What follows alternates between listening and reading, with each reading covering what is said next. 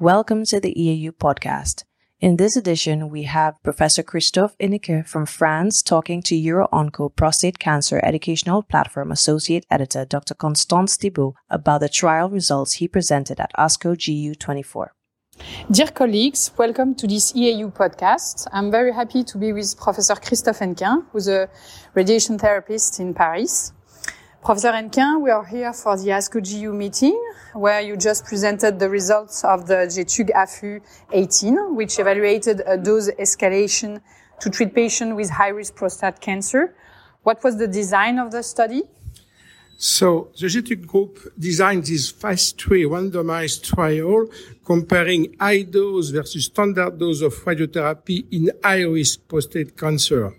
Uh, dose escalation in prostate cancer has been evaluated by many randomized trials. Uh, most of them show benefit in biochemical control, but the benefit in overall survival was never demonstrated clearly. So these phase three trials uh, include patients with high risk cancer, either with a PSA higher than 20, Gleason score higher than 8, and or clinical T3, T4 stage, randomized between 70 gray versus 80 gray. All patients receive a long-term hormonal treatment, three years, and the main primary endpoint was uh, progression-free survival. And what about the results?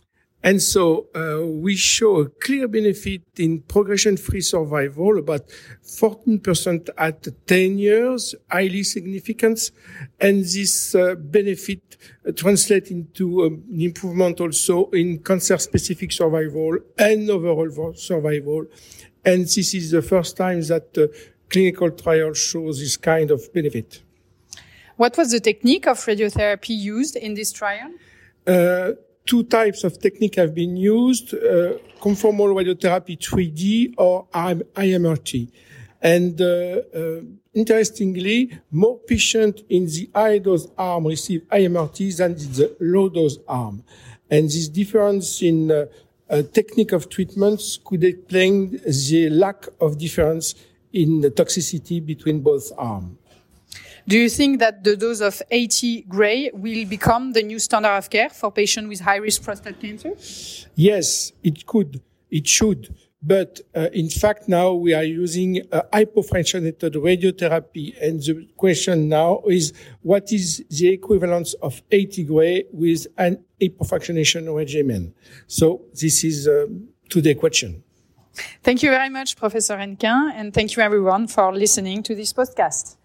Thank you for listening to this episode of EAU Podcast. To keep up to date with prostate cancer developments, visit our educational platform, UROONCO Prostate Cancer.